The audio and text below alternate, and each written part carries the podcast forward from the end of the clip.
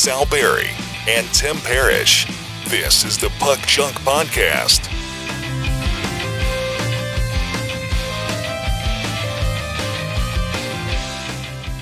Hello and welcome to the Puck Junk Hockey Podcast. I'm Sal Barry, and with me is Tim Parrish and Clemente Lisi. And today we are going to talk about the 2023 National Sports Collectors' Convention that just took place last week and this past weekend.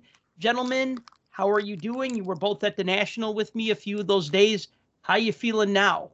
Start with you, Clemente, since you're the special guest. A special guest host. I'm pretty happy, but still a little tired. I think that the national hangover is still there a little bit. Tim? I'm tired. I'm still tired, actually.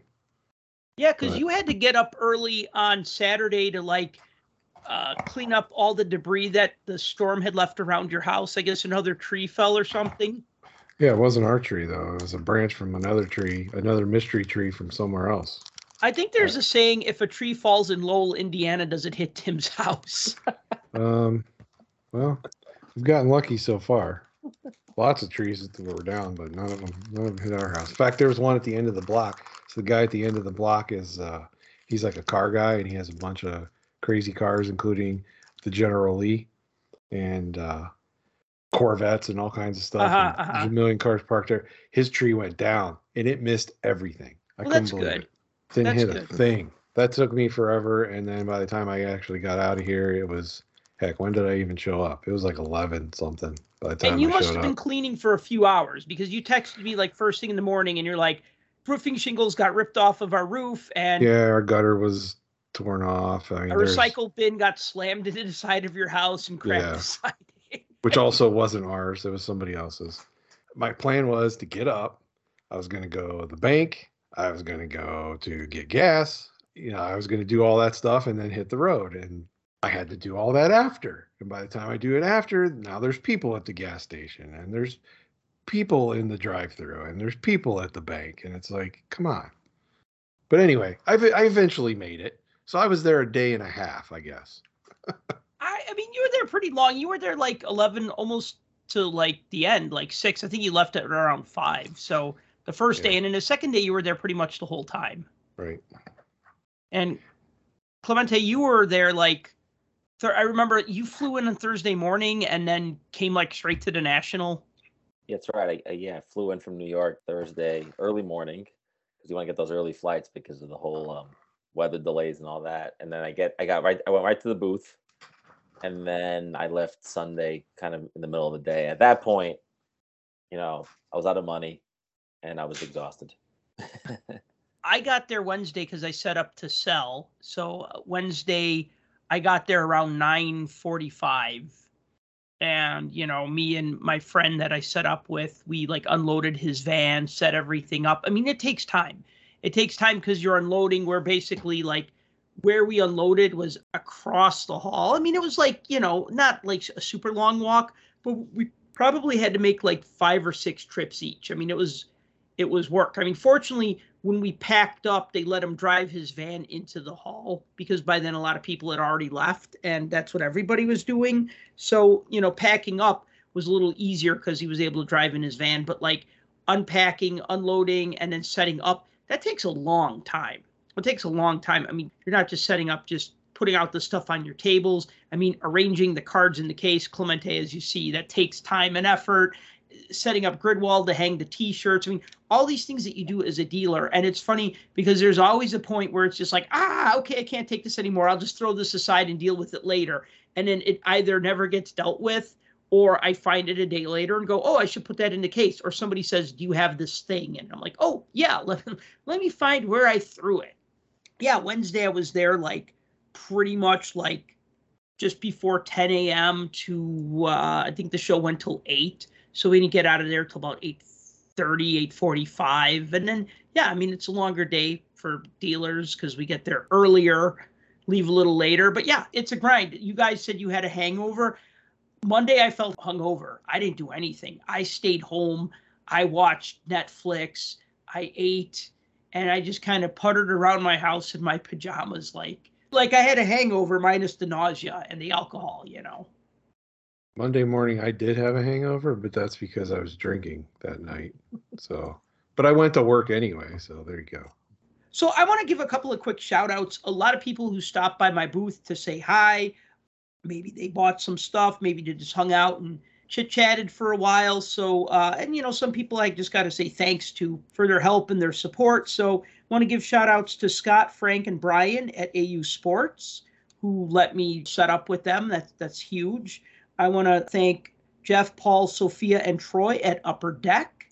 I want to thank Chris and Karen at Niagara Falls Sports Cards, Aaron and Jeff Nowak at Slab Stocks. Jeff interviewed me for an interview that is on the Slab Stocks YouTube channel. I will send you a link to that. Which, by the way, you didn't answer my question. When did that happen? We had to have wandered off. That was Sunday. Yeah. Yeah. And you wandered off. Okay. You were buying stuff. All right. Well, Tim, you're making the deal of the show, the deal of the century. The deal of the century? That was when that went down? Okay. Maybe.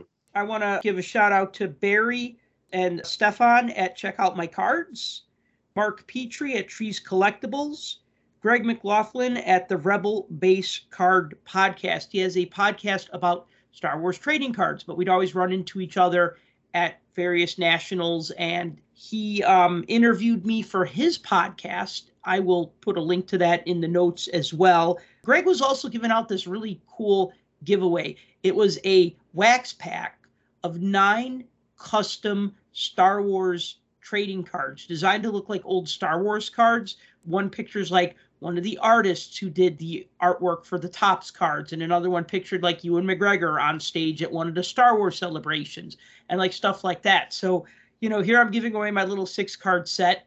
He's giving away a 9-card set that came in a wax wrapper, really a printer paper, but still a wrapper, came with a sticker, came with a few vintage cards just mixed in. It was a really cool giveaway. I want to thank Ted at BCW Supplies.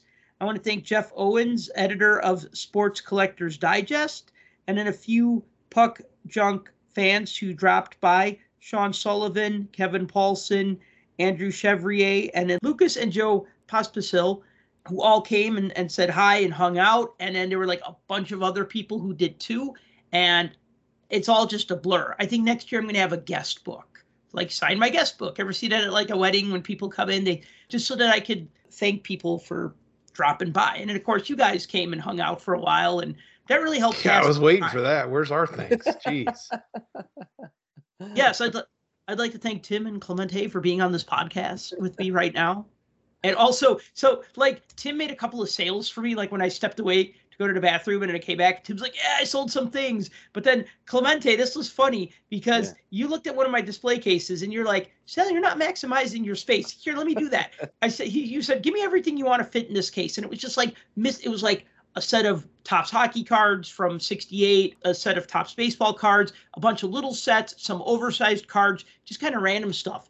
And you like rearranged it so nicely. And then Tim said, dude, if 3 things sell from that, I'm going to laugh. And then immediately, like 30 seconds later, a guy comes up and he's like, hi, I'd like to buy those 2 WHA hockey team sets of the Phoenix Roadrunners. Yep. And then at the end of the show, I sold that oversized Patrick Kane card from that case. So actually, I was gonna ask you how did that work out, but now it sounds like it did work out. So yeah, I'm happy. I'm happy. Sold a few things. I mean, nice. It didn't make me rich, but it got rid of things. So that's exactly good. It makes room for other stuff in the future. What do you guys want to talk about first? I mean, I have some notes, but I've been doing all the talking, so have at it. I mean, Clemente, you came in on Thursday, so you kind of came in when the show was really ramping up, because Wednesday it was kind of slow. Now, it was slow, and yet it was busier than a Saturday at a typical national. One of the dealers told me, he's like, I shot video of the 2015 national. And he's like, and this is busier on the Wednesday than on the Saturday. I don't know if he was exaggerating, but I mean, this broke the record for the most visited national. And you came in right as it was heating up, literally and figuratively. Let's talk about the fact that it was much larger than any national before. So I think people knew that and thought, okay, there's more space, so there'll be more people will come. The truth is there was not more space. There were more people, and, you know, there were a lot of nooks and crannies and a lot of hidden places. And Tim knows that it took you know, he came a second day. Basically, it was like going to a different card show on the other side of the building. So it was like a second card show. I will say, I think Thursday, Friday were busier than Saturday. And I thought Saturday would be the busiest day. Now, Saturday, I saw more kids and more dads with kids and moms with kids. But I think a lot of people thought, let's preempt all this by coming on Thursday, coming on Friday. And I thought that it was really super crowded. And I was talking to dealers too. And they said they were pretty happy. And you can tell because they were making deals with people. They were more open to making deals because they had made their money by Friday. I think some of these guys, I think they made a lot of money. And then the weekend was gravy. But like I said, I think the location was ideal. I think a lot of people drove in, which is easier to buy bigger stuff, that kind of thing. I mean, I flew in, so it was harder for me to buy bigger items or more wax, for example. I don't want to carry all that stuff. But I thought it was impressive. I mean, I'm comparing it to last year in Atlantic City, and I think this totally blew that show out of the water, totally. And I think it's probably the best card show I've ever been to in my life. I mean, it really was extraordinary. It was like a card show on steroids, or like a national on steroids. It was really big. And I wonder in the future, whether it's that venue or somewhere else, will they enlarge the square footage? Is it just going to work once? I'm curious about that. I mean, it just shows the hobby isn't in a good place. But I'm also really curious about, is it sustainable long-term? Will it get smaller? I don't know what the footprint in Cleveland is like. So we'll see. Well, just to piggyback on what you're saying, they announced that it was a record crowd. So knowing what we already know of when the record crowd was, and that was the Anaheim show, that means there was roughly 100,000 people at this show from Wednesday to Sunday. So that's a lot of people to shove in that place in a normal situation. But like you said, they increased the square footage. There was almost 600,000 square feet of space. Over 600,000. So you have the main show floor, and then you have those subsidiary areas where they would usually have, at any given time, the autograph space, or in recent years, the Breakers Pavilion and that kind of stuff. But then all the way on the other side, across the entryway, on opposite of the escalators, there was a whole nother room that I didn't even know about until the end, after walking through the entire show floor. And I was like, wow, I can't believe I made it through here in half a day. Oh, wait, no, I didn't. Because I was looking for other dealers and vendors and stuff. And I'm like, why aren't they here? I thought they were here. And sure enough, they were in the other room. So one day at the National is tough to go and see everything in a normal situation. One day at the National this year would have been impossible, like completely impossible because of the size. You're trying to wind your way through, in and out, trying to figure out the layout. And even with the map, trying to figure out where everything is, it was crazy. Couple that with 100,000 people shoved in there. Now, I was only there Saturday and Sunday. When I was there, I thought it was fairly busy on Saturday, especially towards the middle part of the day. I'm not saying Sunday was a ghost town by any means, because I think it was still fairly busy for a Sunday, because most shows, any show, national or otherwise, is usually dead on a Sunday because people have already come and gone and dealers start to pack up early and all of that. And you had that here too. But there was still quite a bit of people there on Sunday. I mean, it was pretty good foot traffic, I thought. One thing I'll interject, Clemente, I'll agree with you. I feel like Friday was busier than Saturday. And looking just at my notes from the past two Nationals that I've done as a seller, Friday was the busy day in 2021. Sorry, the busiest day in 2021. And it was the busiest day in 2022, at least for me, as far as like number of people that bought stuff from me. Those were my high point days, right? Now, everybody's going to be different, of course. And if a dealer sells I don't have a $10,000 card, but I'll just give an example. If a dealer sells a $10,000 card on a Wednesday, that's going to be their best day, but not necessarily their busiest day. But like this show on Friday, and then the Fridays of the previous two Nationals were always those days where like it would start at 9:30. And then I'd look up and the next thing it'd be like 2:00 and I'd be like, oh my God, I haven't gone to the bathroom. I haven't eaten. All I've done is just constantly like deal with people. I mean, as a dealer does, you deal with the customers. And so it's like, I didn't really get a break. So was Thursday busy? Yeah. Was Saturday busy? Yeah. Was Sunday busy? It wasn't as busy because I was able to slip away a few times and Well, like Friday, I think I did some purchases, or excuse me, Saturday and Sunday. And as far as like the dealers packing up on Sunday, packing up early, I don't feel like they were packing up because it was slow. They were probably packing up because they probably had made a lot of money and said, you know what, I'm going to start packing at 2 o'clock. I don't want to wait till 5 o'clock. I want to get a 3-hour head start because I'm driving 14 hours to get home. So I think that was the reason. Whereas other times, like I've been at Chicago Sports Spectaculars where the show is slow. They had one on Father's Day weekend back in 2022. It was Thursday, Friday, Saturday. And like Saturday by noon, it was dead. And like people were packing up. It was pretty sad. I would think the show promoters would have rules in their contract that say you can't pack up early. Now, we were talking about that with the dealer. Remember, he was saying that they do tell you to not pack up early, but they don't really penalize you if you do. Well, yeah, he was basically saying that they don't really enforce what's going on, as they should. So who knows? Next year with under new management, maybe they will. Maybe they'll have a setup a little different.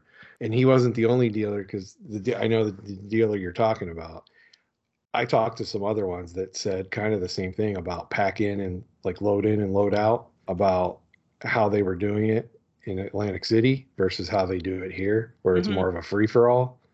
That sounds a lot more organized and makes a lot more sense for a show of this size. Because if you have 700 vendors all trying to get out the same doors at the same time, that's not helping anybody at all. There was some displeasure about the temperature in the building. Now imagine that, a bunch of card collectors congregating in a space and being hot.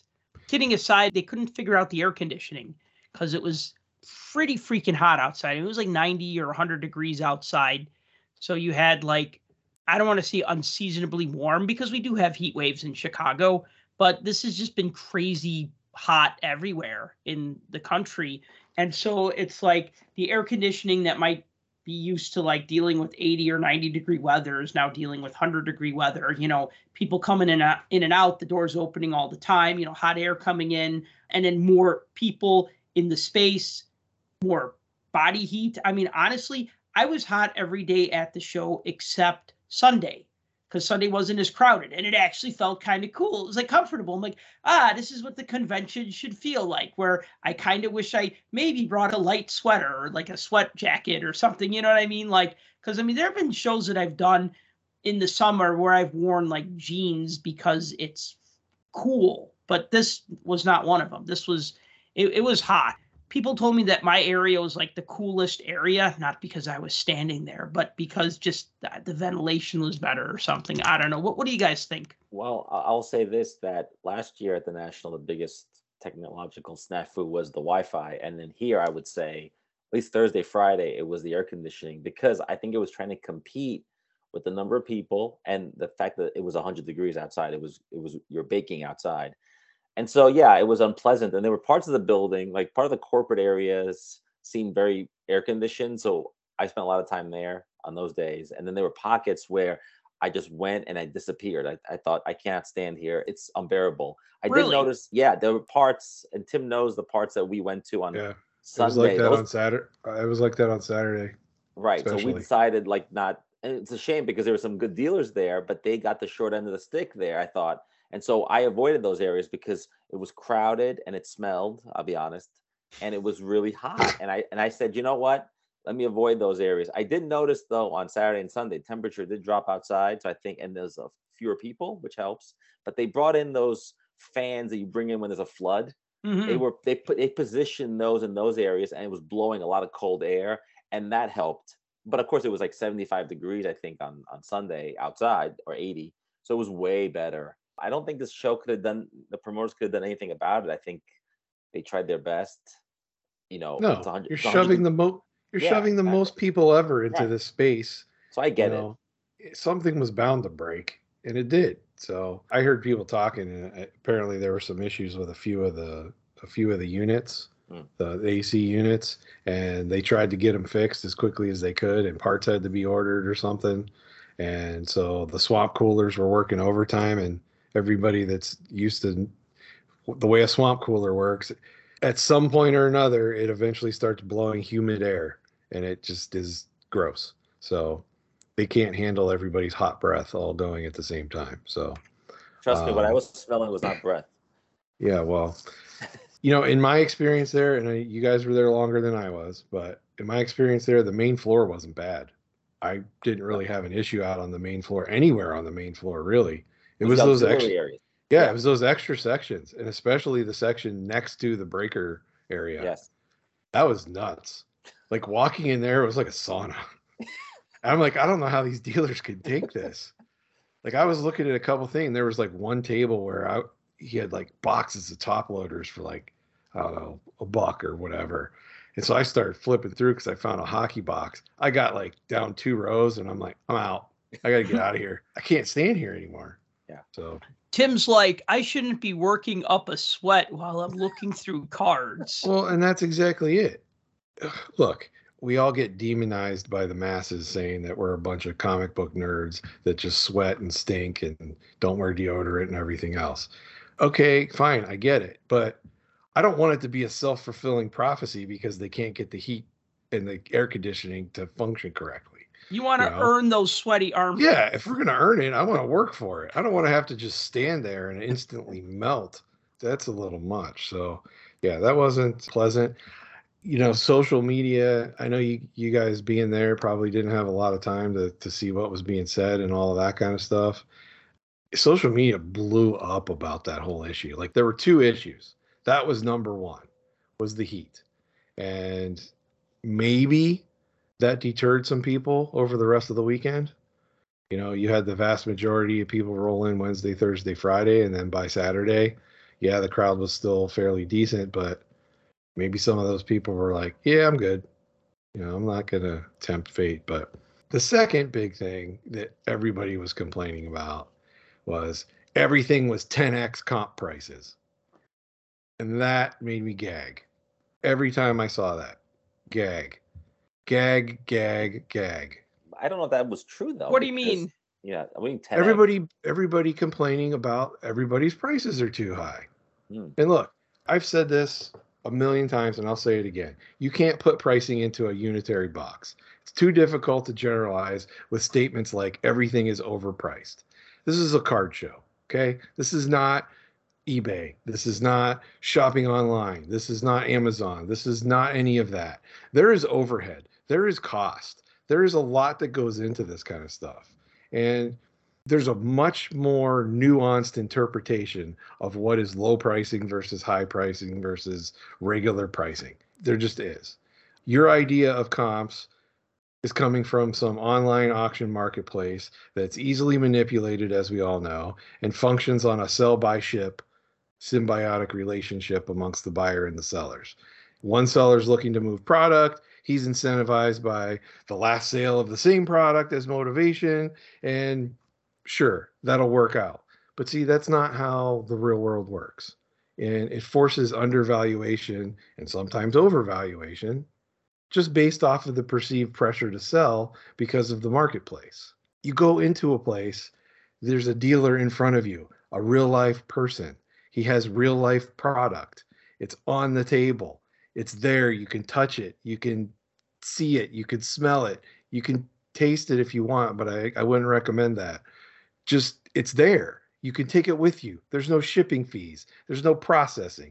There's none of that. But on the back end, guess what? That dealer, he's got to pay for that spot. This is the National. He's got whatever space he's got. Chances are he's paying $3,000 to $5,000 for that spot because that's the general going rate.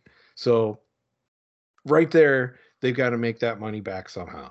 Plus the cost of being there, the cost of getting there. There's a lot of things that go into it. So for all the people that are like bitching and moaning and saying they can buy a card online for $20, but it's 25 here or 30 here. Oh, well, you need to come down to 20. No, I'm not going to come down to 20 because that price has no overhead costs. And there's more that goes into that than what's right here. And here's the card and you can take it with you today. Boom. You want it? Take it. If not, go home and do your little online shopping. Yeah, I agree with that. But the issue I think too is that, you know, I feel like when I go to a card show, whether it's a small one, a big one, or the national, you're paying in a way for the interaction. You see the card in hand, you get it, you buy the card, you get it in that moment. You're not paying all these extra fees and everything else. I often think that eBay prices can be inflated, obviously. So I don't really trust. I know people look at the comps and they think that's the guide, you know, like it's the old Beckett, but it's not necessarily the case. And it depends how badly you want the card. I noticed at the National, there was a lot of room for negotiation. Look, if you're trying to get like a Lionel Messi card or Shohei Ohtani, these guys are super hot right now because in their sport, they're at their peak and there's a lot of demand. Those cards were expensive. I saw one guy, he had Japanese baseball cards, which I thought was the coolest thing. And he had a Shohei Ohtani, like Japanese rookie card. It was $15,000. It was a PSA 10 card. Okay. That's too rich for my blood, but it was cool to see. And maybe he sold it. Maybe he didn't. And maybe it was inflated. I don't know, but that's a special realm. I know that the cards I was looking for, you know, I was making offers that were legit, and I was with Tim and he made offers on cards too. And they took those offers. There was room for negotiation, and you can buy multiple cards. The people who think they should stay home and spend all day on eBay, that's great. But for example, even me as a traveler, or even you guys, I had to fly to Chicago. I had to stay in a hotel. I spent a lot of money, right? More money than I would have on eBay, but it's for the experience too. And so you have to pay for all those things, I think. And I think that's where things get lost a little bit. Otherwise, go to your local card store and buy the card there, or buy it on eBay, and you can be happy. And I agree 100%, because that's essentially what I'm saying. There's other things that go into this. There's way more that goes into this. When you get that comp sale and you look and things start to become hundreds or thousands of dollars in different between live pricing and what you found, obviously you should do your research. You should possibly, that's your chance for negotiation, right? Because you're that far apart in what you think it's worth and what they think it's worth. But if there's a few dollars difference in everything else, and you're going to sit there and flip through your phone for 10 minutes and go, oh, the last one sold for blah, blah, blah. Yeah, well, guess what? The last one sold for that. Now there's one less buyer for it. So guess what? The price goes up. I mean, that's the reality. Well, both of you guys work in education, or Tim, you worked as a teacher. Clemente, you're a teacher. I'm a teacher. And there's a saying, which I'm probably going to mangle, but it goes something along like the lines like this. An anecdote is not data, or the anecdote is not data. So because a card sells for, say, $50, it doesn't necessarily mean it's a $50 card. It means the card sold one time at $50. Now, if it sells a lot of times at $50, that's a trend, right? Or that's a pattern. But my question is this. If a card sells for $50 all day long, that means a lot of people want that card because it meets a certain demand. So why can't I sell mine for $60, right? It's kind of like, well, if they'll pay $50, they'll pay $60. Maybe, maybe not. Sometimes it backfires. I've tried that strategy before where I said, well, if it's sold for this, it'll sell for that. And it doesn't. And then I have to backpedal, or I reduce the price, or the guy says, would you take 50? And I go, sure. A lot of head games go into this whole card pricing thing, and I don't really like it. Because like originally I priced my stuff at what I thought was a fair price. And then people would always be like, oh, could you take $8 instead of $10? I'd be like, well, it's like a $14 card, and I thought $10 was fair, right? So it's like people enjoy that a little too much, and that's okay. So sometimes you got to kind of like play the game with them. But I think that, like, if there's the demand for it, why can't I be the guy that says, you know what, it's not a $10 card. I think it's a $15 card, you know, like without getting too specific into prices. Conor Bedard, I was buying and selling and wheeling and dealing with Conor Bedard cards all weekend. And every time I put a few out in the case, they would sell. And I know, like, one guy said to me, he said, oh, well, that's a $20 card on eBay. And I'd say it might be, but I sold 3 copies of that card for $30, and I wasn't pulling his leg. I was being serious. So if it's $20 on eBay, but I could sell it for $30, why would I match the eBay prices? I wouldn't, because I have overhead, and this is an in-demand card. And the guy was like, he was a young man, and then his dad said, that's okay, I'll buy it for you, because he was buying himself something, and he's like, it's okay, I'll buy it for you.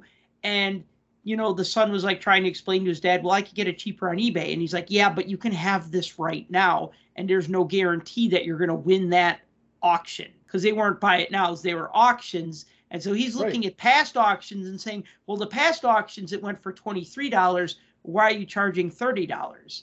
And the dad's like, because $30, we have it right now. See, that was a smart dad, because he understands how economics work. And when the people that don't understand and think that everything should be sold at that last price, no, because we're not dealing with something that is within that realm of existence. We're not dealing with going to the store and you're buying a box of cereal where every box of cereal on the shelf is the same exact price. This isn't how that works. This is different. And so you got to look at circumstance and you got to look at where you're at. I have no problem with people negotiating price. Right. I've done it. I did it over the weekend. I have no problem with that. Where I have the problem is when people make blanket statements like, oh, this show was horrible. It was, everything was overpriced. That's ridiculous. And that was by far, other than the Heat, the second biggest complaint that I saw being tussled about on social media throughout the whole entire week, is how overpriced everything was. And all I could think of was, you know, overpriced to who?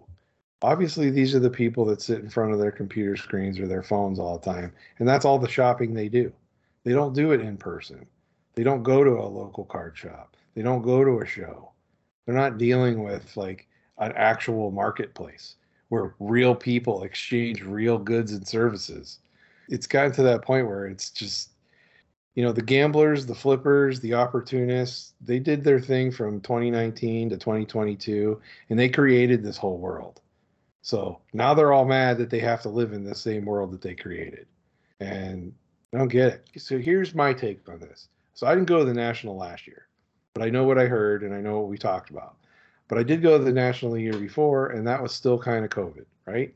So we had all of that issue going on still, and we were stuck in that.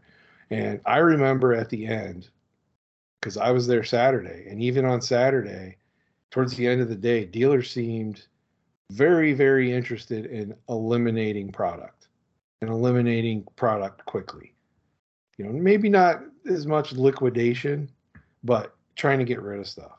This time around, even on Sunday, late in the day, I think most of the dealers seemed less interested this time around in going after those rock bottom prices just to move things, and more willing to sit on the product that they have and hold firm onto those prices just because they know where the market is going.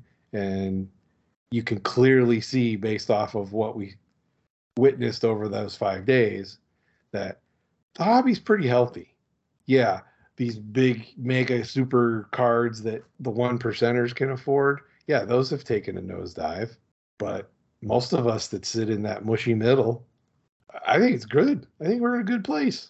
I totally agree. I also want to say, I think that, yeah, the idea that some people like to haggle just to haggle, I think. And like, I bought two cards that I was very happy with. I bought the Crosby and Ovechkin rookies from the Upper Deck Victory set, and they were both priced at $30.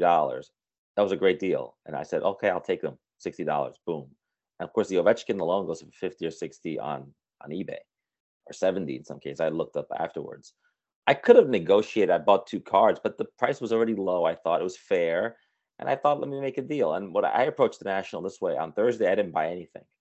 I like nothing. I just walked around and I bought nothing. And Friday, I decided, okay, here's a time to really spend some money. And I did. And there was a little bit of negotiation, but I always negotiate when I know I'm going to buy 2, 3, 4, 5 cards. And then I thought, okay, maybe we can make a deal here. But otherwise, I feel for the dealer in that case, even though I'm not a dealer. And maybe Sal can talk about, people just want to haggle, I think, just for haggle's sake. I feel like people put prices for a reason. Now, that Ovechkin I mentioned, another booth had it for $225. Okay, which is insane for the Victory rookie. Right, and so I saw it for $30, and I bought it, which was super cheap. And then $225 is like not even in the realm of reality. So what I did was, when I saw it at $225, I just walked away. I thought, and they had other hockey in the showcase, and I thought, if this is $225, the rest of this stuff must be ridiculously priced too. So I walked away, and it wasn't graded. And it was not graded. Neither the ones I bought were not graded either. So when you have 750 booths, you have the choice. You can do that, right? And so the customer will sort of adapt to that. The other thing I want to say is that I think if you're looking for a deal, Then there were people setting up on the floor in the lobby, and you can buy from those people on the floor. Yeah, like, what was up with that? That was weird. That was a Friday thing mostly. And then trade nights, you can actually trade. Like, I went to a trade night on a Friday. It was mostly soccer, but I had stuff to trade. I didn't want to spend money there. I wanted to trade, and I made some trades. And it was cool because trading reminds me of when I was in grade school and high school, when you traded for cards. You know, nobody actually spent money. You know, you just traded what you don't want for the stuff I want. And so there's ways to do that without having to either A, haggle, or B, spend ridiculous sums of money. Just get rid of what you don't want and get what you want. And the trade nights, there was one on Thursday night. There were various ones on Friday night. And, you know, there was a lot of that going on too. And there were people selling, but I will say there were also fewer of those people with the metal cases running around selling to dealers. I saw very few of those people. There were some, but very few compared to. Oh, I saw lots of metal cases. I mean, it's just, it's. I think he's talking more at the trade nights, the metal case people. Yeah, they're there at the trade night. On the show, I mean, like, trying to sell to dealers aggressively. There was less of that than last year. Last year, that's all I saw in Atlantic City. It was ridiculous, really. I feel like I saw more. But I was looking. I was actually looking for the people with the cases, because I was making a mental note of everybody that had them. And 2 years ago, there were a lot of people that had them, but they were those people where they had all their graded cards and they were all the super duper high-end ones. Yeah, all basketball stuff, all the basketball, football stuff, right? Yeah, this time it was all those people, plus all the kids had them. Well, the kids had them. That blew my mind. They thought it was cool to have the case, but they weren't flippers. At least I don't think they were. Little kids coming up to the table with 3 cards in their case, and they're worth more than my entire collection in my house. There were a lot of people who tried to sell me cards. Some people I bought cards from. Some people I traded cards with.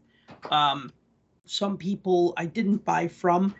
I think what's kind of funny is that you have kids with good cards, but they're still kids. So they don't have the negotiation skills, and they don't understand how business works. And when I politely explain to them how these things work, I see the disappointment on their face, like slowly, like that realization, because like I had a kid who wanted to sell me a card. I don't remember what it was. We'll just say it was $200. Let's just say it was a $200 card. And I looked at it. I said, what do you want for this card? And he says, $200. And I said, okay, what do you think I could sell it for? Long pause. And then he says, $200. I said, so I wouldn't be making money off of this. And then the kid said to me, I could go $195. And I said, so I would have to spend $195 to maybe make $5. He goes, well, it's comping at $200. I go, yes. I said, but the next card might only comp at $180 or $190. And then the person who buys it off of me is going to want it for $190 or $180. I said, so I need room to work with. And then I say, generally speaking, I'll pay about, 50% or more or less. I mean, it depends. If somebody says, here's a Gretzky rookie and I want $1,000 for it, it's ungraded, and I go, okay, and I buy it, and then maybe I could sell it for $1,200 or $1,300. Tying up $1,000 to make $300, but that makes sense because it's something that's going to sell. A lot of times it's people who have a box of crap cards, and they'll be like, I want $600 for this box. And it's like, I look at it and I say, buddy, I'd have to sell every card in this box to make my money back. Well, if you did, you'd make $800. I'd go, yes, but I'd have to sell every card in the box, right? So there's money that you put up and there's time. If somebody says, here's a card that you could sell for $100 and I only want $50 for it, I only want $60 for it, fine, done, right? It was like that last year at Cale Makar. I'd buy a Cale Makar card, I'd sell it an hour later. It was easy breezy. So these kids today, right? Typical old person speak. But I would explain to them, I'd say, look, it cost me money to be here. There's an expense to sell at the show. There's an expense to transport these things here. Or they'd say, like, it's a $20 card. And I'd say, well, I can't give you $15 for it because someone is going to want to pay me $15 for it because it's a $20 card. So I'd explain it to them. And a lot of them would get it. Some of them would even say, okay, I could do this much for the card. And we'd work something out. They're smart kids. They understand. They're learning on the job, basically. Kids should be forced to watch American Pickers because they would learn. because they go into these places all the time, and you get all these guys that are like professional pickers, and they come in and they're like, oh, here's some signs from the 50s, blah, blah, blah. What do you want for this one? And the guy will say, 1,500. And they'll be like, that's dead on retail. Right. Like, we can't pay dead on retail. We got to have something. Right. Because if I'm going to sell it for 1,500, I got to get it for something less than that because of all the expenses, and there's got to be some meat on the bone. Right. And half the time with those professional guys, they don't do much. And it's usually only the guys that have 2 and 3 of everything, and they'll sell off the one that's not as nice. Right. You know, but they could still, you know, make a couple bucks on it. Those are the shows that these kids need to watch so they see how this works. Because, you know, if you're going to pass it down to somebody that's going to sell it again, you're not going to get full amount for it. You want to go trade with your friends and trade dollar for dollar? That's easy to do, but you're not going to get that from a reseller. One thing I just want to mention really quick, and I hinted at this in the previous podcast, and I'll mention it now because the cat's out of the bag. So I said I was going to have a new T-shirt that I was going to unveil at the National, and I did, and it was a pretty good seller. I call it The Wrath of Comps. It's Captain Kirk from when he was yelling, Con! From Star Trek II, but he's yelling, Comps! And he's holding an iPhone. And people saw that and they cracked up and they're like, oh my God, that is perfect, right? So I'm going to put a link to where you can buy that. It'll be on the online shop. So there'll be a link below, The Wrath of Comps, available in sizes medium through 4XL. I was wearing that a couple days at the show and people saw that and they cracked up and they're like, dude, that is a funny shirt. I'm like, I got them at my booth. Come buy one, you know, and some did. So that was good. And then I gave away my set of Puck Junk, Bad Hockey Card, Hall of Fame trading cards. I still got a bunch left, so if you want a set, just reach out to me on social media, Twitter, Facebook, or Instagram, or you can even email me, and I will send you a set for free. I don't even want postage or nothing. I just want to get it into your hands, so just want to throw those out there. So speaking of kids, since we were talking about the subject of kids, I will say this. There were so many kids at this show. You know, being there Saturday and Sunday, I have never seen that many kids that appeared to be under the age of 18 at a National since probably my first one back in 93. There was tons. And the amount of families where it was like husband, wife, and 2.3 kids. It was crazy. I saw people on Sunday pushing baby strollers and stuff. I was like, what? What is going on here? Normally, when I refer to the proverbial kids, I'm talking anybody under the age of 35. I'm actually talking real kids here. You know, there were tons of families, multiple kids. There were gaggles of, like, teenagers walking around in groups. And I don't know if they were, like, moving in packs like wolves to try to, like, do something nefarious. But most of them were going from table to table looking, you know, to make deals and buy or trade and all of that kind of stuff. And I guess it's not a surprise now that we know that attendance records were broken to see that there was that many younger people interested and actively engaged. But I think that was very promising, at least for me. I said it a minute ago, I think the hobby's strong, and that's something that leads me to believe that, especially if these are kids that are going to stick around. Yeah, no, I agree with that thought, and it was nice to see. And maybe because the prices have come down a little bit, you know, I still think wax is very expensive for kids. I can't imagine kids are buying packs and opening them, but maybe they are. Maybe their parents are. Maybe it's a gift, or maybe they're buying single cards. I don't really know what they're doing. I mean, not all those kids had the silver cases. I mean, some of those did, but a lot of them were just happy to get a free pack of cards or to, you know, they're buying. You know, we should say too, there was a lot of Pokemon and other stuff like that too at this show. Oh yeah, absolutely. So a lot of those kids are into that. I know my son is. There's definitely interest there, and we'll see how long it lasts. You know, we know that kids increasingly watch sports less, right? So that's one thing. We know that the hobby really is for a lot of people that are really in our age range because we have that nostalgia from our childhood. So I don't know how long it'll carry over, but it's good to see families. And I can't tell, you know, I can't tell if it was dads dragging their kids. In a lot of cases, I did notice a lot of kids that were dragging their parents. Yes. So. Yeah, and one thing on that, kids consume sports differently. I don't think it's so much that they don't watch it anymore. They don't consume it. They're watching Instagram videos, and they're watching the highlights. They're watching recaps. They're watching. So yeah, you can have a discussion with them about it, but you aren't going to be able to discuss like the intricacies of the various plays that took place in the middle of the innings on the baseball game, or certain plays on third down on a football game. Yeah, because they missed all that. They didn't see those things. Right. They saw the goals, they saw the big hits, they saw the touchdowns, they saw all of that kind of stuff. So they're consuming differently.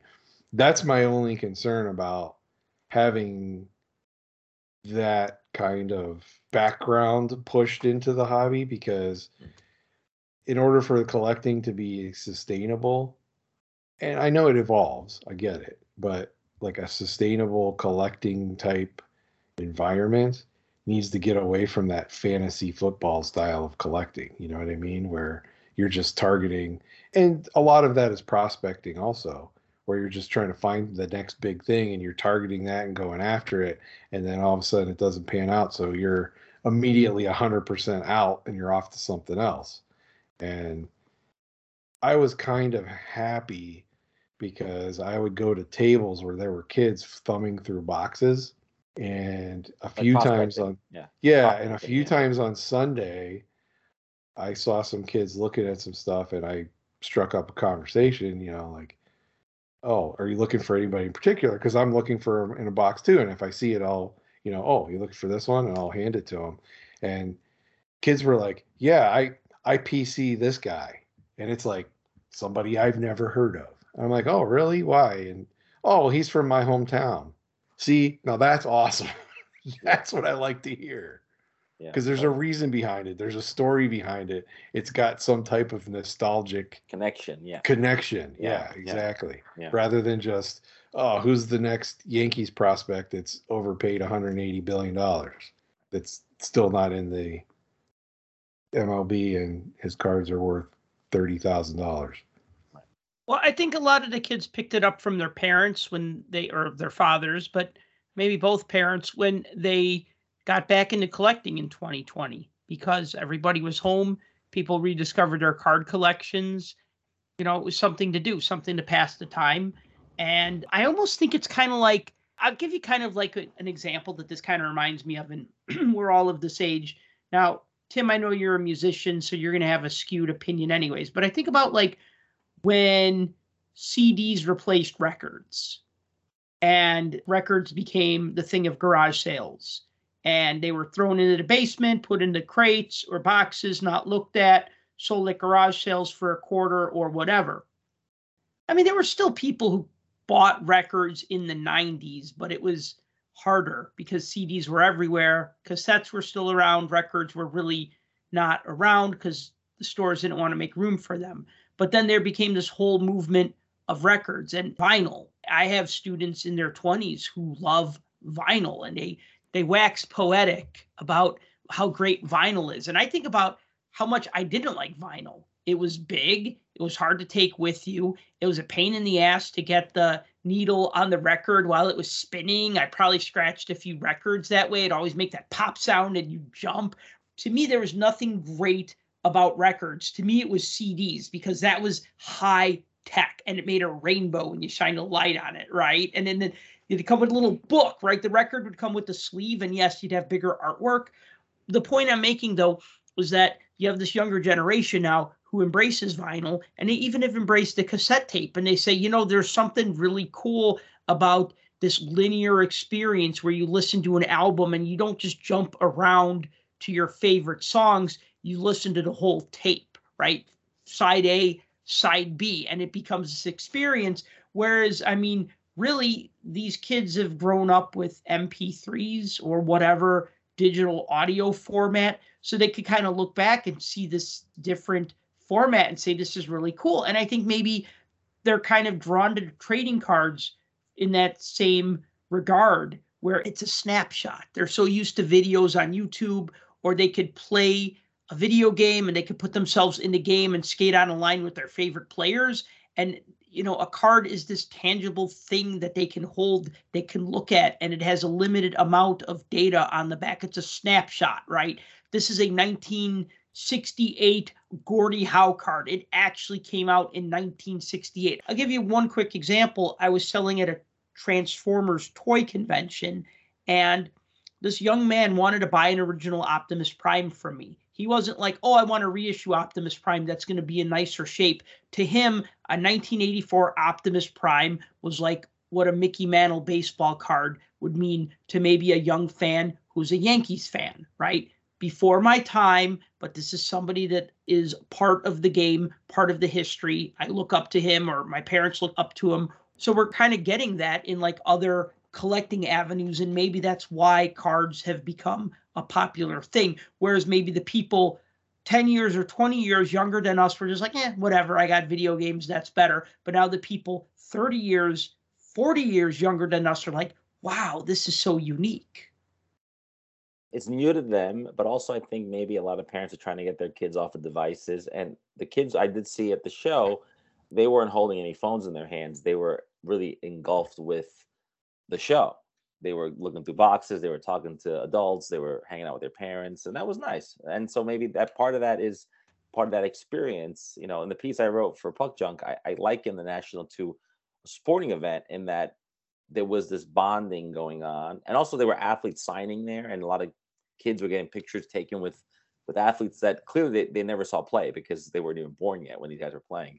So I think there was this multi-generational thing, which is really nice. And, you know, it's like when your dad took you to a baseball game or your grandfather took you to a baseball game, and that's going on today still. And I think the cards, the autographs, the memorabilia is that connection. Also, we should mention that the National in a lot of ways is like a museum. You can see stuff there that you can never own, obviously. I know that right behind Sal's booth, there was, you know, Babe Ruth's bat. Where are you going to see Babe Ruth's bat? Nowhere, unless you go to Cooperstown. And so stuff like that is really cool. And so I think that a lot of kids want to see that. You know, even my kids have heard of Babe Ruth. He's an American legend. He's a historical figure. And so the National does that, makes that connection happen too. And we should point that out. I think is really important. And that's something that I've always brought up too, is that's exactly what the National is. It's a sports memorabilia museum. You know, even if you're not there to buy, you can see everything you pretty much would expect to see in a museum of whatever sport you're going to. It just so happens that going to the National, you could potentially own some of it because most of it's for sale. You know, if you were going to build like a sports card museum or a sports memorabilia museum, I would say the vast majority of examples of things that you'd want to put in it, you will find on that show floor. And over the years, I've seen examples of most of the major things that have been discussed over the years as being key pieces of memorabilia. You mentioned Babe Ruth's bat, or was it last 2 years ago? I think it was Memory Lane had a full uniform from Lou Gehrig. All of it. There's countless numbers of trophies and rings and jerseys and equipment and just everything. You know, there's no shortage of any of it. We should point out too, Tim, that we saw all the Hockey Hall of Fame stuff. They brought in some of the trophies on Sunday. It's crazy. You know, Hart Trophy, among others, you know. Hey, there's this whole other room you didn't go to. What? Well, now I have to come back tomorrow. And I come back tomorrow, and we go over to that room, and the Hockey Hall of Fame is there with all the trophies, minus the Stanley Cup, just sitting there.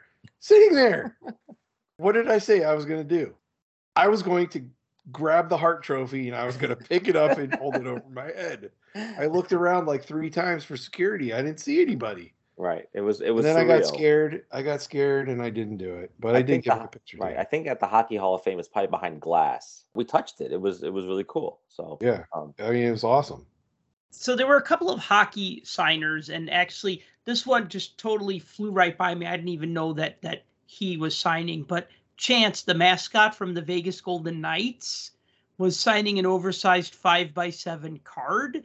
And, you know, if Chance really cared, he would have made that his day with the cup. He would have brought the cup to the National Sports Convention as his day with the cup. And then you would have been able to see the Stanley Cup and also get Chance's autograph. Actually, I didn't even see that advertised on Upper Deck's website. So Upper Deck had a couple of autograph signings at their booth. Like I said, they had Chance, the Vegas Golden Knights mascot. They had wrestler Sky Blue. I don't know much about wrestling. I guess she's AEW. They have their license with them. They have the license with them, yeah. And then they had Joseph Woll, the goaltender for the Toronto Maple Leafs, and he was also signing a 5x7 oversized card at the show, which, I mean, of course, he was super nice. Now, Tim, when you said you went there, there was a line. I'll just tell you about my experience. I went more towards the end. A couple of nice ladies from Montreal purchased some cards from me, and they said, oh, if you want to get Joseph Woll's autograph, he's signing at the Upper Deck EPAC booth. I go, the EPAC booth? They're like, yeah, not this one, the one in the other room. I said, okay, well, I better go because it's already like 12 o'clock, and he was signing for like an hour. So I hightail it over there. There's about 15 people in line. I get to the front of the line. One of the Upper Deck guys that I know is like, hey, Sal, what's up? Here, give me your phone. I'll take a picture. Okay, cool. So I get my photo taken with Woll. He signs his card, his giant card. And as he's handing it to me, I'm like, do you want a T-shirt? He's like, yeah, that'd be cool. I'm like, I'll trade you this Puck Junk shirt for that autograph. And then a couple people around like were chuckling about that. But nice young man, you know, promising goaltender for the Leafs. He was part of the World Junior Championship United States team that won gold, I think, about 5 years ago.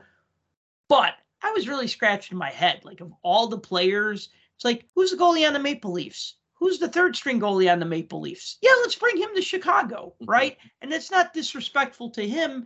It's just like it seemed like a very unusual thing because they could have brought Alex Stalock. Perfect example. Stalock had a hell of a season with the Blackhawks. I mean, he was pretty much like the number two goalie. And every time they put him in, he played lights out. In fact, I think they kind of benched him at the end because they're like, we want to get that first overall pick. And if we keep playing Alex Stalock, we're not going to win. And by win, I mean lose. And I'm actually surprised he wasn't traded away because his trade value as a backup would have been worth a lot more. But that's just an example. Or like Connor Murphy or Seth Jones or Andreas Antanasio, like a Blackhawk who had a decent season would have made more sense, but it doesn't matter. It was still cool. I mean, he's an American-born player, and he's from Missouri. That's the only connection I can think of. Right, and Missouri's close enough. Yeah. Right. Yeah, no, I wondered the same thing, and I thought, you know, Upper Deck has other players under contract, and I mentioned at the show to you guys, I'm like, they could have bought in like a Lafreniere. I know he's a New York guy, but try to bring in a bigger name, especially to make up for the fact that TriStar didn't really have any big hockey signers other than Yager, who's charging a lot of money. And he signs at the Expo now in Toronto, and he did the National last year, I think, or no, 2 years ago. I mean, he's been. It signing, was last year. He's signing more and more and more Yager. And so, but it'd be nice to have. I mean, when you look at the offerings for basketball, baseball, football, and then you look at hockey, it's like it's Chicago. It's a huge market. Nothing. There was nothing, and it was really, and Upper Deck could make up for that, but really TriStar should. And if they brought Yager back, it makes me think that enough people were interested in him and in hockey that they could have tried to bring in some Blackhawk legends. I mean, you see better hockey signers at the Spectacular than you did at the National. And I'm hoping with new blood now running it, the guys who run the New York shows, I hope that they bring in some more hockey. Not just legends, but even maybe current players. I mean, it's ideal, given it's the off season. You could bring in current players, which is always ideal signers as opposed to guys who played 30 years ago. That's the one thing I think for hockey collectors that's really missing at the National is good signers. Yeah, well, that's something that I brought up maybe a show or so ago after Fanatics announced they were going to do those live events. Fanatics is basically ready to come in and just destroy everything, you know. I hope they don't, but you know, they're a juggernaut, and they showed it at the show. The Fanatics Live booth and that whole area was a crazy, insane place that I wanted to stay away from every second. And because every time I'd walk anywhere near there, I thought I was going to get hit with something, or there was just a riot going on. I mean, it was crazy. All I kept thinking though was the Fanatics people we're looking at this show and thinking, wait a minute, like if this is so popular and this is so big, we got to get a piece of this. And I envision Fanatics doing more like a Comic-Con type of traveling show. Well, and that's exactly what they've talked about doing, is modeling it more after a Comic-Con type thing. But think about this for a second. Fanatics is the official sponsor of pretty much all the major sports when it comes to apparel and licensing, other than trading card license for the NHL. The rest of it they have. They have the NHL license. They have the NHLPA agreement set up where they can make jerseys of players and all of that kind of stuff. They have all of that already. They also have the wing that is, who's the company that runs the, not the Industry Summit, but the Mint Collective. They're going to take that over, right? Well, yeah, they're taking it over. Well, they're combining with that other company, right, to sponsor all of those things. And that's the company that has all of these licensing agreements for appearances with all these entertainers and athletes and everything else. So going forward, Fanatics starts to do a couple of these bigger show, put these, some of these bigger shows on, and we start to see that their autograph signer list is way more robust than what TriStar is getting, because again, Fanatics is this big, TriStar's this big. So if Fanatics is going to throw a bunch of money to get people to come over to them, what's going to stop them? And well, who's to say that in the future Fanatics doesn't sponsor the autograph pavilion, right? That's exactly it. We don't know yet, but there's all of those things are going through my head thinking, yeah, the last few shows, TriStar, at least from a hockey standpoint, they've been starting to get kind of stale, and it's been the same people, and you know, hockey, we don't have any representation, and it's like, okay, somebody else needs a shot at this. Last year, I think, just off the top of my head, the hockey autograph signers at the National were Bobby Hull, Brian Leach, Bernie Parent, Jaromir Jagr, and maybe one other that I'm forgetting. Was it Chelios? No, it wasn't Chelios. Chelios was way back in 2019. Oh. So as far as 2022... I think there were only like 4 or 5, and I know that because I was trying to keep cards of those guys handy. Maybe Ray Bourque, I don't quite remember though. I want to say maybe Ray Bourque, maybe not. But you know, there was only like 5, and I think about like how many Rangers, Flyers, Devils, Penguins fans that I interacted with at the show. You're talking the AC show, right? Yeah, the AC show. 2 years ago, I want to say it was just Brett Hull, Bobby Hull, and one other, if I remember correct. Maybe it was Chelios in 2021. I think we mentioned how it was all pretty much just pretty local. It was like Hull, Chelios, and Brett Hull. So, yeah, there's really been kind of a dearth of hockey autograph signers. I mean, the only other hockey autograph signer was Murray Bannerman, and, you know, God love him, but he's done a lot of the Blackhawks conventions. He retired in 87, 88. So, I mean, he's from a long time ago. He did play in a couple of all-star games. He did have arguably the second best goalie mask in Blackhawks history after Ed Belfour's Eagle mask. Some might say that Murray Bannerman's Kabuki-style mask is a cooler mask. That doesn't matter, though. I mean, the thing is like, he's not the kind of player that somebody will say, oh, yeah, I remember him. I'll get his autograph. I'll give you like another, for instance, like who's like a player that we might get an autograph, like say like John Davidson. OK, we love John Davidson because of his color commentary, but he was also like a solid goaltender in like the 70s and 80s. So if like JD was signing autographs in Chicago, I could see people in Chicago saying, oh, I want his autograph. And people from the East Coast saying, I want his autograph, too. Or even like, say, Darren Pang. There's another perfect example. Darren Pang is working for the Blackhawks again. He played 2 seasons in the NHL, but he is one of the best color commentators in the sport of hockey. So people love Darren Pang because he's color guy or ringside reporter for the Blues and for the Coyotes. And I mean, in the past for the Blackhawks, of course, for a little bit before he moved on. So he's moved around and like people know who he is, you know, from the wasn't he on the TNT broadcasts? Yeah. I guess that's the thing is like it wouldn't have been that hard. They could have gotten like an Andrew Shaw or Patrick Sharp or, you know, maybe Duncan Keith, who just retired not too long ago. I mean, there are people outside of Chicago who'd be like, oh, yeah, Duncan Keith, great player. I'd like his autograph. It'd be a Chicago centric player that would have appeal to people outside of Chicago, to hockey fans. Yeah, you know, and that's why I question whether they can get these people. Well, right, because I know, for example, like Lundqvist is under contract with Fanatics, so he'll do a show in New York, and then they'll have the Fanatics tablecloth, and he'll charge $100 for flats or whatever. But he's never going to do TriStar, right? Never. And so we'll never see him out of the National. And so I wonder, even next year in Cleveland, like what kind of hockey signers will you get in Cleveland? Maybe none.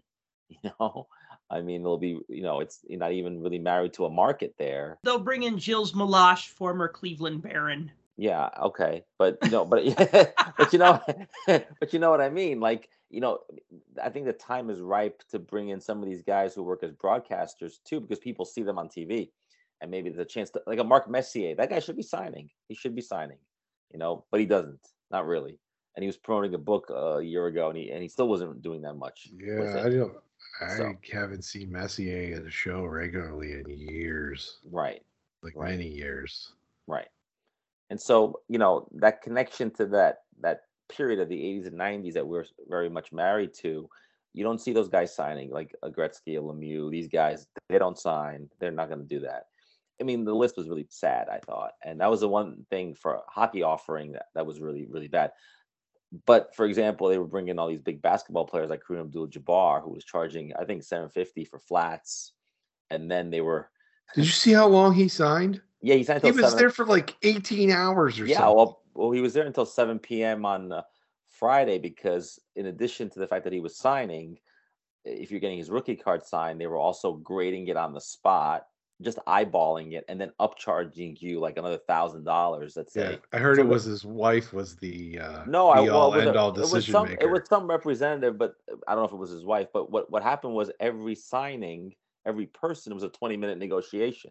And some people were saying stuff like, look, I just bought the card out there. It's a 4. I just cracked it. I can show you the case. It's not a 7 like or an 8. It's a 4. I just cracked it just to get it signed. And this became a negotiation, and I kind of witnessed part of it because I had the media badge, and I went over there, and I kind of wanted to see what was the holdup, because there was a guy next to me on Friday. He was number 11, right? Number 11. It took him 2.5 hours just to get online. Jeez. Because all the VIPs went first, and then it was like, what's going on up there? And so I hope that doesn't become the new norm with these big stars, because look, if you're going to have PSA grading it on the spot, wonderful. But if it's going to be just like his wife or some agent, that's not going to fly. And I don't care if it's Kareem or Gretzky or whoever, people ultimately will sour on that. The lines said otherwise. He was there for 2 days. Lots of people were in line for him and spent lots of money. So I did notice he was signing his full name too. Oh, no. Well, you had to pay extra for Kareem. Otherwise, you just got Abdul-Jabbar. Oh, you did? Because, yeah, he usually only signs Abdul-Jabbar. Yeah, I think you had to pay extra for Kareem. So I saw a bunch of people with Kareem, and I was like, wow, he's actually signing his full name finally. Wow, they paid for that. Of course they did. You know you've made it when you can upcharge for your full name, not just your last name, but your full name. That's what I'm going to start doing. I'm going to charge for my autograph, and I'm going to say, if you want me to dot the I, it's an extra $50. If you want me to dot both I's, it's an extra $90. Okay, so I'll give a discount. A little bit of a discount. You know, This whole rookie card upcharge thing has become a very disturbing trend, because it what happened to the whole, if you sign a rookie card, it's worth less. Which is what we grew up with, right? Yeah. Yeah. Oh, I didn't care. We always thought growing up. When I got stuff signed, you know what? I got Dominik Hasek's 1991 IHL Indianapolis Ice card autographed by him. And I'm damn happy I did it. And I don't care what it's worth, because it's worth more to me with that autograph. And I actually was probably the only kid at that event who had a Dominik Hasek card back then, because I was that type of kid. But what I'm saying is, one thing that bothers me is the athletes charged, you know, flat up to 16 by 20, right? The reason why I don't pay for most autographs or don't buy autographs is because I'm annoyed that it's going to be a little autograph on a card. It's like, well, if you're going to charge me, let's say 11 by 14, but you go, oh, that's a 16 by 20. I'm going to charge you more for an autograph on that. Well, how about charging me less for something smaller? Some players have started doing that. For example, Raleigh Fingers, former Major League Baseball pitcher, I want to say his fee for signing a baseball card was like $30 or $35. So it made sense. Like if you say, oh, okay, well, it's $50 if I get a photo signed, but only $35 if I get a card signed. And I really want to get his 85 Topps card signed because he has a cool curly mustache on that card, right? And so I'd like to see more of that where they give you a special on cards. But there were some players that had the caveat like, Mr. So-and-so will not sign more than 5 cards per person. So if you came up and bought 5 autograph tickets and said, I want these 5 cards signed, you know, they would maybe they'd limit you to 4 or whatever. But if it's a smaller autograph on a smaller thing, why not charge less? No, most of them charge the same. And now it's like, but if it's that specific card, we're going to charge you more because you have a stronger sentimental attachment to it. It's not just that, Sal. I think they want to try to make money on a secondary market. They want to try to say, okay, you know what? If you resell that card, it's not worth it now because we charge you so much money to sign a rookie card that it's just not worth it. That's absolutely right. And you know, another thing that the promoters do is after the player is done signing for the fans who purchased a ticket, they have them sign stuff because they pay them for a couple hours of their time. So if they have leftover time, I mean, I sat there and I talked with the player. Actually, I stood there and I talked with the player. And when he was done signing for people, they just started shoving 8x10s under his nose. They even put like a little frame, like where they wanted him to sign within this area, kind of like lining up the sweet spot of the photo. And then they'd line up all these pucks. I mean, I've gone behind the curtain before. The curtain, you know, behind where the autograph guys sit. And you go there and it's just tables and tables full of football helmets and basketballs and hockey pucks and hockey sticks and photos. I mean, it's crazy. And so that's why it shows up in your email a month later that they have like, hey, get these autographs, but they're for sale for Father's Day. And you're like, wait, didn't the guy sign? Because you're right, he signed all this extra stuff as part of their time, right? So let's say you pay $50 to get a puck signed. All right. You pay $50 to get a puck signed. Then what they do is they get a bunch of pucks signed and then they'll sell them for $25, $30.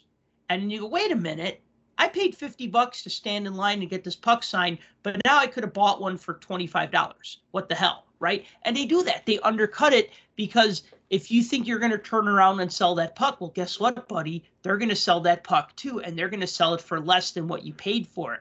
I found this out from a dealer who told me how these things work. But then, like I said, once I went behind the magic curtain and I saw for myself and I saw like the players, like after they did their signing, they'd go sit at a table and they would just sign a bunch of stuff until their time was up. It's crazy. Part of it too, I was talking about that with people online, and, you know, we were saying, hey, look, you know, if you go back 2 tables from the pavilion, you can probably buy that autograph for half the price.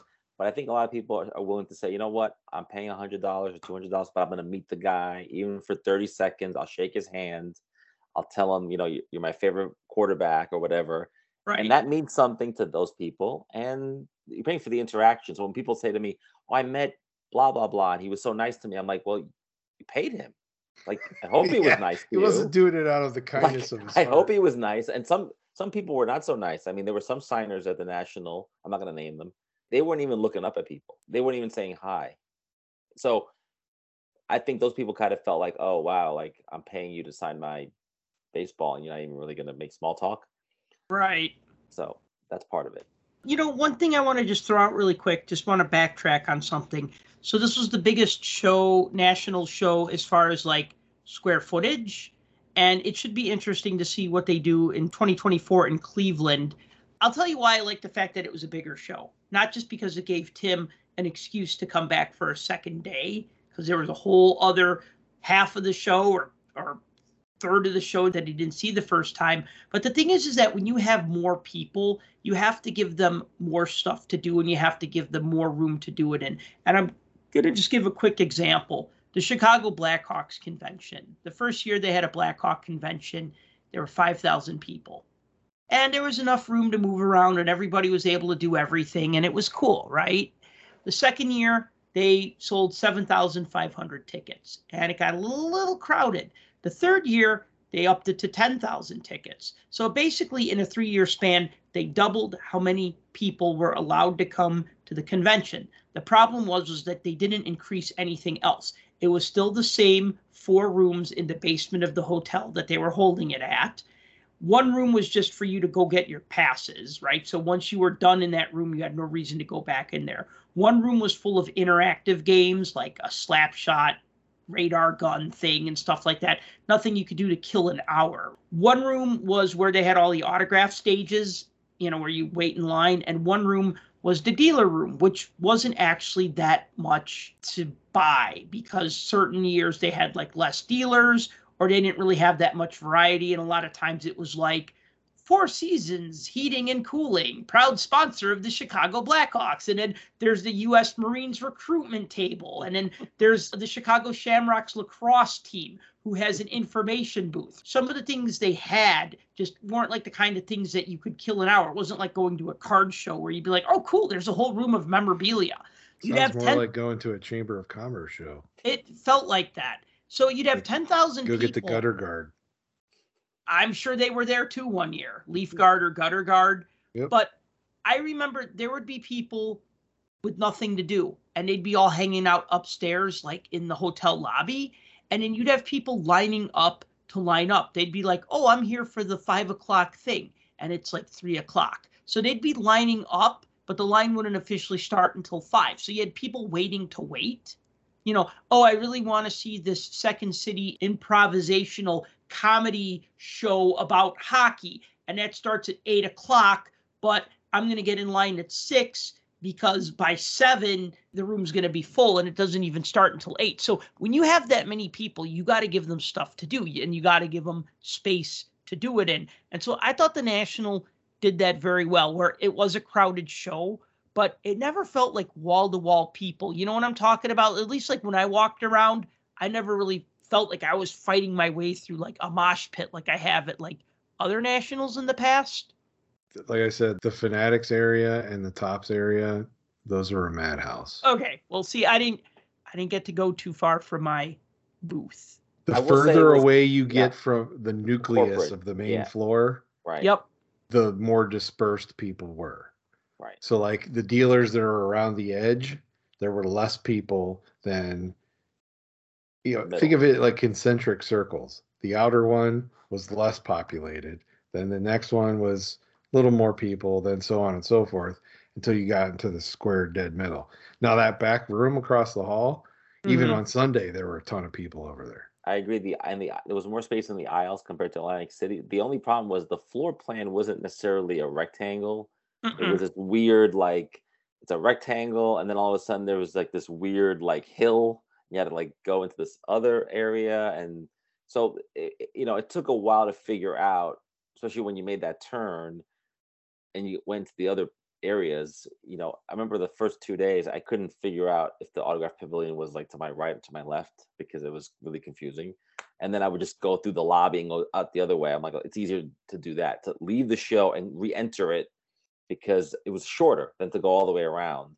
I mean, by day 4, you get an idea for the floor plan, but it wasn't a square or a rectangle, and that is easier when it's a grid compared to when it's not. But, you know, if you're going to do the National in 1 day, it's almost impossible. This would have been totally impossible to do it even in 2. I'm convinced in 4 out of 5 days I was there, I'm sure I missed a bunch of dealers on the edges, like Tim was saying. I used the edges basically to get through because there were very few people traffic. So I was like, I can cut through here. It was like the HOB lane or something. Like just cut through to get to the middle, for example, on like on Friday, which was very busy. But well, especially the hot areas. How many people just didn't go in them because they were too hot? It was like the rings of Dante's Inferno and something. Yeah, it's exactly what it was. That brings me to another thing too. That really hot area in the back was right next to the Breaker Pavilion. Yeah. So you must suffer for your art. No, look, Breakers are still popular. I mean, they just are. They are. You can tell by the crowds. Yeah. Walking through there multiple times. Here's the thing. Fanatics Live, right? So that was the big thing going on the show floor. And the main stage was there. The main stage was there too. And they're broadcasting and they're going to do box breaks and they're going to do all that stuff, and they're controlling the narrative, and only their approved people can break and all of this kind of stuff. So obviously, despite breaking being super popular, it's about to be overhauled. It really is, because I think the whole Don West, P.T. Barnum, Crazy Eddie's, Carnival Barker attitude of these is running its course. People are sick of it, I think. And it's going to have to change, because I will tell you, 2 years ago when they had the Breaker Pavilion, it was nutso back there. People yelling and screaming, all kinds of stuff. I walked through the Breaker Pavilion multiple times Saturday and Sunday. It wasn't loud at all. No, they weren't. Like, they weren't yelling and screaming. They weren't doing that. No, none of that was going on. So I feel like even though it's still popular, I think we're in the middle of a shift. It was subdued. Yeah. The thing that was really annoying from that area was that they were breaking, and then they were literally taking all the base cards and then throwing them out. Yep, I saw that too. Or they were putting them on tables, and people were just grabbing stuff. Yep, people were just grabbing. People were like, "Wait, you gonna throw this out?" It's like, "Yeah, well, we don't do anything with them. We're looking for 3 autographs and 7 inserts. Everything else is garbage." That was almost like you said, you know, in terms of the Dante rings, and it's true. In that way, it felt like. And that was a shame, because they interspersed dealers with those that in that pavilion. And some dealers there were good, but because they were commingled, mixed around with the breakers, I thought I was there the least amount of time over the 4 days for that reason.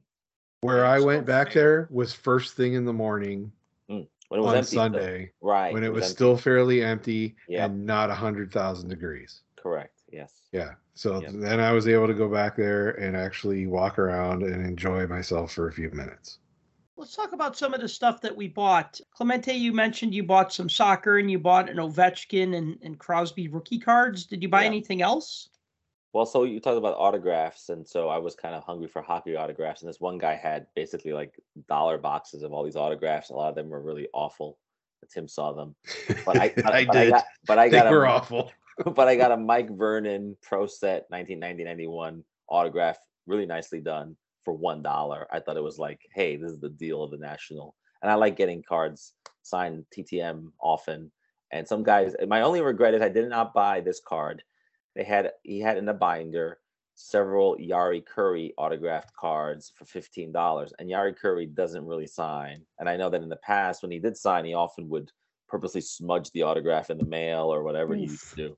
So he's not a sign. He's in Finland now, and he doesn't do in the mail. I've sent to him, and so for $15, I probably should have pulled the trigger on one of those cards. Now that we don't know if they're authenticated or not, there's no sticker or anything, so you buy them at your own risk in that way. Right. But there were a lot of cards in there that you know had to be real, because who's gonna go and like fake a Phil Bork autograph? I mean, nobody. You know, why would you do that? You know, why would you do that, Tim? Why would you fake Phil Bork's autograph, Tim? Right. I wouldn't, because the old 2-9er signs. So yeah, he does sign. I remember seeing Phil Bork at a Chicago Wolves preseason game, and he was gonna make the team. So he's sitting up in the stands with the fans, and he was wearing a double-breasted suit jacket, looked very sharp. And like people were going up and getting his autograph. I got a bunch of cards signed from him that day. This had to be like 96 or whatever. So yeah, no one's going to forge his autograph because they don't have to. Yeah. And he's also very fan friendly. He's a great guy. Yeah. No, so there were little pockets like that where I was looking to pick up sort of like these cheapy cards, you know, nothing high priced. And there was a lot of that. And that was refreshing to see at the National, like dollar hockey boxes or quarter hockey boxes that you don't normally see. You see them at the Expo, obviously, but you don't see those at the National. I mean, if you're in for baseball, then you have an overabundance of choices. But when you're doing hockey or soccer or some other stuff, it's a much smaller subset. And unfortunately, it's all spread out. So you have to really go all over the place to look for hockey, as opposed to like, hey, let's put all the hockey guys in this one corner. That might be nice. But no, it wouldn't. I'd hate that. No, I'd get very territorial. Yeah, we have competition. You had a great location. You would walk in the main entrance, make a turn, and your booth was like right there. And I think a lot of hockey people were coming to you, because they saw there was hockey there, and that was cool. I don't think there was any other hockey dealers that were that sort of out there. Some people had multi-sport. They had baseball, basketball, football, hockey. So they had hockey as one showcase, as opposed to just being exclusive hockey. In that case, I think you had cornered the market. But other than that, I didn't pick up any other stuff, but I did spend a lot of time on hockey and soccer. And for the first time, I didn't really buy any baseball, frankly. because the stuff I was interested in baseball-wise was just too expensive. It was just too pricey. The modern stuff was pricey. And the vintage stuff was pricey because now everyone's figured out in baseball, hey, you should buy vintage because it turns out that, Roger Maris can't get arrested for DWI or something. So, right. So people are gravitating towards that stuff. I liked Ohtani. I like his stuff. I like him as a player, but I couldn't even touch his stuff because it was so ridiculously priced. And it was all graded, of course, because maximize value. And go figure, all the big influencers have suddenly changed their tune about ultra-modern, and they're all talking about going after vintage now. Right. Because of what happened to John Morant and to Tatis and all these guys, whether they've been injured or arrested or whatever, they realized, wow, was it really worth paying $30,000 for a John Morant card? The guy's like 2 years in the league, he hasn't won anything yet, and blah, blah, blah. And so, every big show I've ever been to, vintage is front and center. It's always right in the front because the guys that have the prime locations, they're the ones that sell vintage because they've been doing it for years and years and years. Right. So you see it first, and then once you get past that, you get into the mix of everything. But there was so much vintage. I mean, it was deep. Like we talk about concentric rings. Oh, yeah. Vintage was at least 5 rings in. Tim, you should talk about, you had some vintage hockey pickups. I did. I was there for that. So. I had a couple. Yeah, so one of the tables in the back part of Dante's Inferno, early on. The outer ring. Yeah, the outer ring.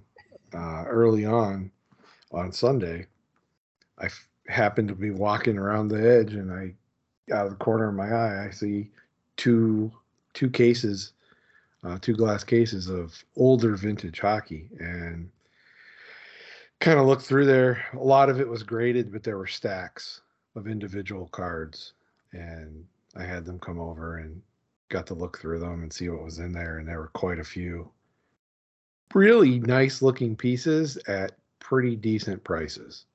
So one of my goals was to pick up some vintage hockey while I was there, and I was able to get a 63 Parker's Gordie Howe that's in nice shape, as well as a couple other from that set. I got King Clancy and Bill Gadsby from that set.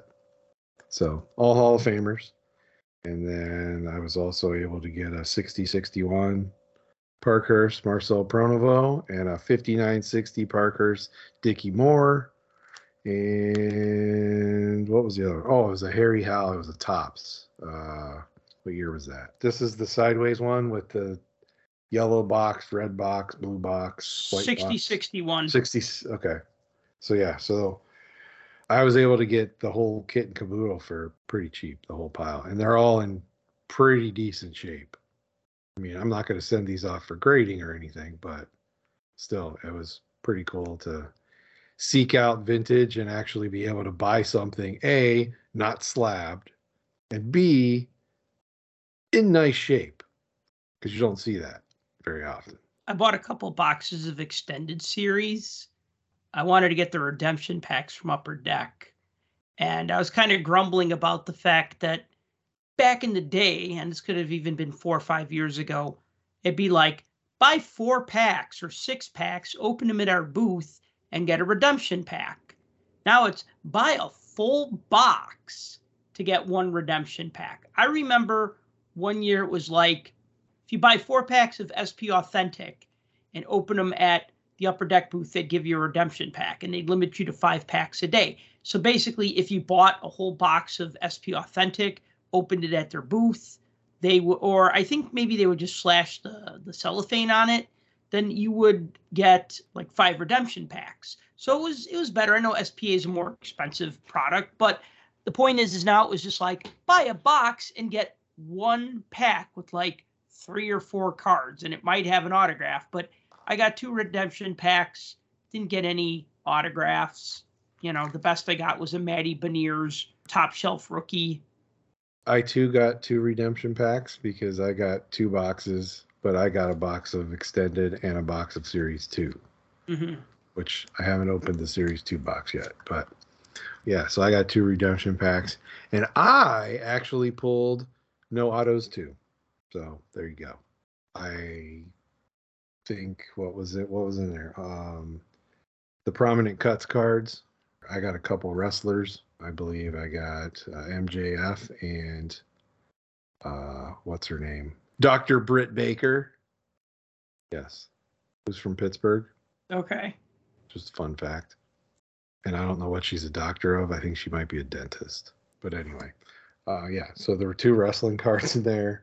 I think I got the Connor McDavid prominent cuts and maybe Gretzky. And then the rest were the rookie ones. So, yeah.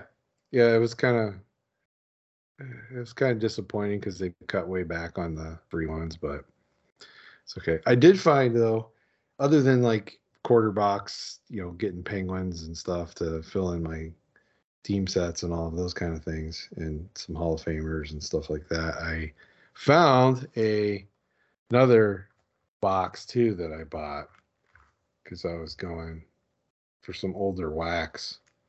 Was another one of my goals is to see if I could find some older wax. And sure enough, Clemente was with me too on this one. We just happened by a table and I caught out of the corner of my eye. I'm like, whoa, there's an 0203 box of Upper Deck Series 2. And I'm thinking, okay, which one was in this one? Was this the Tim Thomas one or was this the Zetterberg one? And then I remembered Zetterberg was in Series 1. Tim Thomas is in Series 2 along with Jason Spezza and Brian Miller. So I was like, wonder what this guy wants for it. And it was $60 for this box. So I was like, I'm not going to pass that up. So I snagged that. So that should be a fun to open. Hopefully it's not bricked. Hopefully not. Yeah, exactly. Yeah, hopefully it's not bricked. I took the words out of my mouth. Yeah. Exactly. Yeah. So we'll see.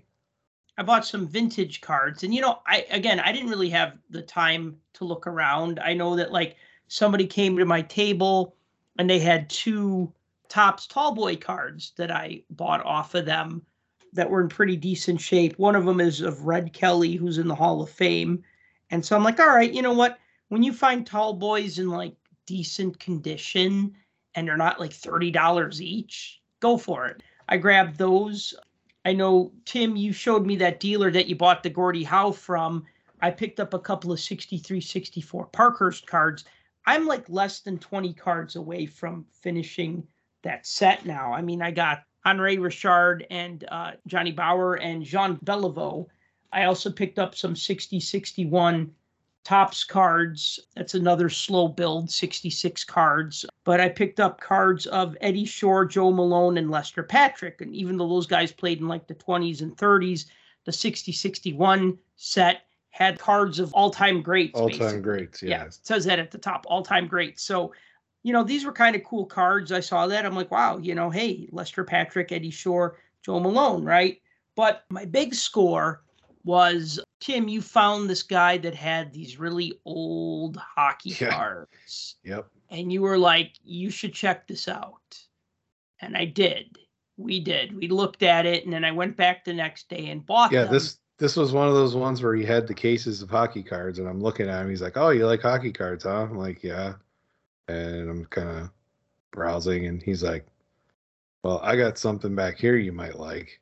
And of course, when people say that to me, I immediately put an eyebrow up, like, "Where are you going with this, man?" Mm-hmm. And he pulls out the stack that he had hidden behind the table, that is now your stack.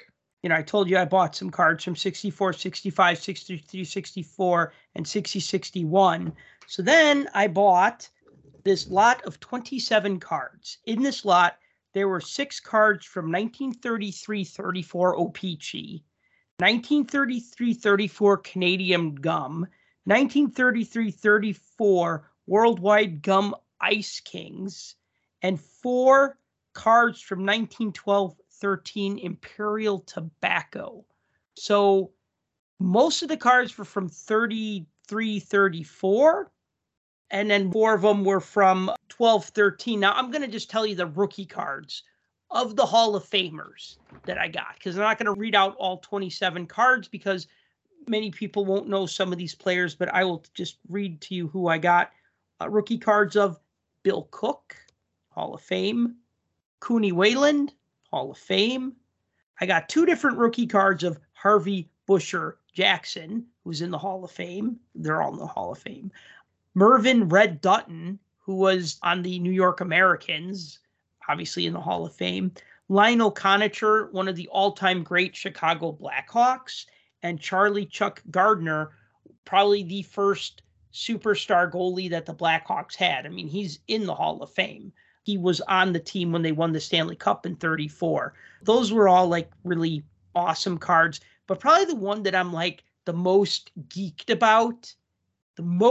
about is the 1912-13 Imperial Tobacco C57 card of Clint Benedict. And I will tell you why this card is so freaking awesome. Yes, he's in the Hall of Fame. He is the first goalie to wear a mask. He didn't wear it long. He wore it. We had like a facial fracture. I think it was maybe a broken nose. He wore like this leather mask that covered like the bottom half of his face. Kind of creepy looking, but kind of cool. So he's the first goalie to wear a mask in an NHL game. However, he would fall down to stop the puck, and that wasn't allowed in the NHL for a bit in the league's history. It was allowed in other leagues, wasn't allowed in the NHL. He would drop to his knees, and he was given the nickname Praying Benny. And, you know, if he fell and made the save and they said it was, you know, oh, you meant to fall, they'd give him a 2-minute penalty and shrug it off. All right, fine, but I made the save. But a lot of times he would claim that he fell accidentally. Sometimes the referees couldn't tell. So finally, Frank Calder, the president of the NHL at the time, finally said, okay, you know what? Screw it. Goalies can fall down to make saves. They could do it in other leagues. Sure, they could do it in the NHL as well. And he made the comment. I'm going to pull the direct quote right here. This is from the book Saving Face, The Art and History of the Goalie Mask. And so Frank Calder, he says here, NHL referees couldn't tell the difference, but some hockey purists could and derided the practice. This is a falling on your knees to make a save. On January 9th, 1918, unable to stomach the blatant rule infringement any longer, NHL President Frank Calder simply dropped the rule itself. And he said, in the future, they can fall on their knees or stand on their heads if they think they can stop the puck better in that way than by standing on their feet. And this is believed to be the origin of the saying, standing on their head, when a player has a good game, specifically a goalie has a good game or a great game. He's standing on his head, right? So that is thanks to Clint Benedict. And so you kids can keep your PSA 10 Connor McDavids, and I will be happy with my PSA 2 Clint Benedict rookie card. I mean, what more do you need than that? Well said. Every card has a story, and there you go. There's a story with that one. That's the whole reason why, because I saw all of those, and I immediately was like, yeah, Sal has to come see this table. I'm just glad he still had them. You don't see stuff like this every day, and I mean, I look through this, and I mean, you know, I have like 4 or 5 rookie cards of players on the first Blackhawks Stanley Cup team. I mean, like I said, I go back to the point I made earlier.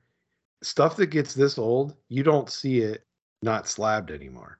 You don't find this stuff raw anymore because everybody that had it has gotten it put in some kind of case.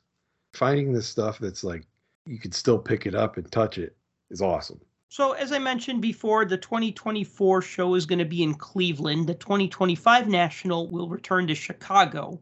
The 2026 show, it's up in the air. There's actually been a rumor that I will help perpetuate that it'll be back in Chicago in 2026. So 2 years in a row in Chicago. Will that really happen? I don't know. I mean, you know, there's Atlantic City, there's Baltimore, there's a lot of places that have hosted the National in the past and will probably host it again, but yeah. It's down to 3 places. It's either Chicago, Atlantic City, or Atlanta.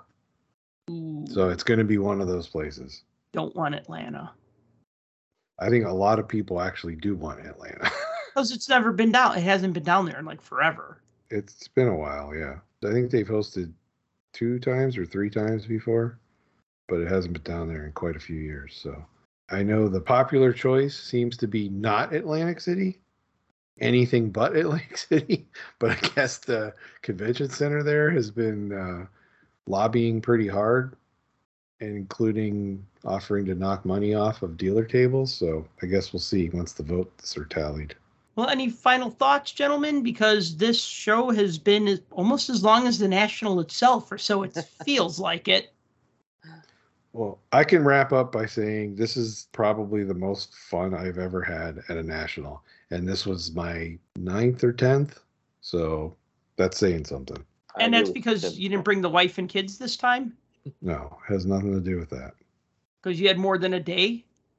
No, it's just... I got to hang out with your pals. I enjoyed it. I had a lot of fun. I got to see a lot of cool stuff. I got to talk to a lot of cool people. I mean, it was fun. No, I agree with Tim that it was probably the most fun I ever had at any card show, and I hope that we haven't reached peak National, that we can't surpass this. You know, I hope we can, because it would be great to do so. I agree also that bringing it back to Atlantic City would not do that.